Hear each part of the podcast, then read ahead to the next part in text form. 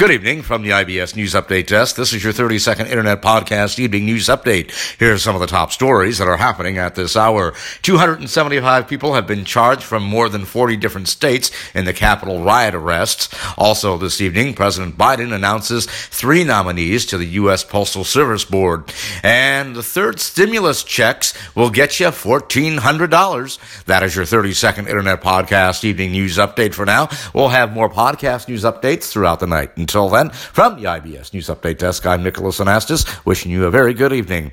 This portion of the IBS News Update was brought to you tonight by United Airlines. Come fly Chicago's hometown airline. Come fly the friendly skies of United.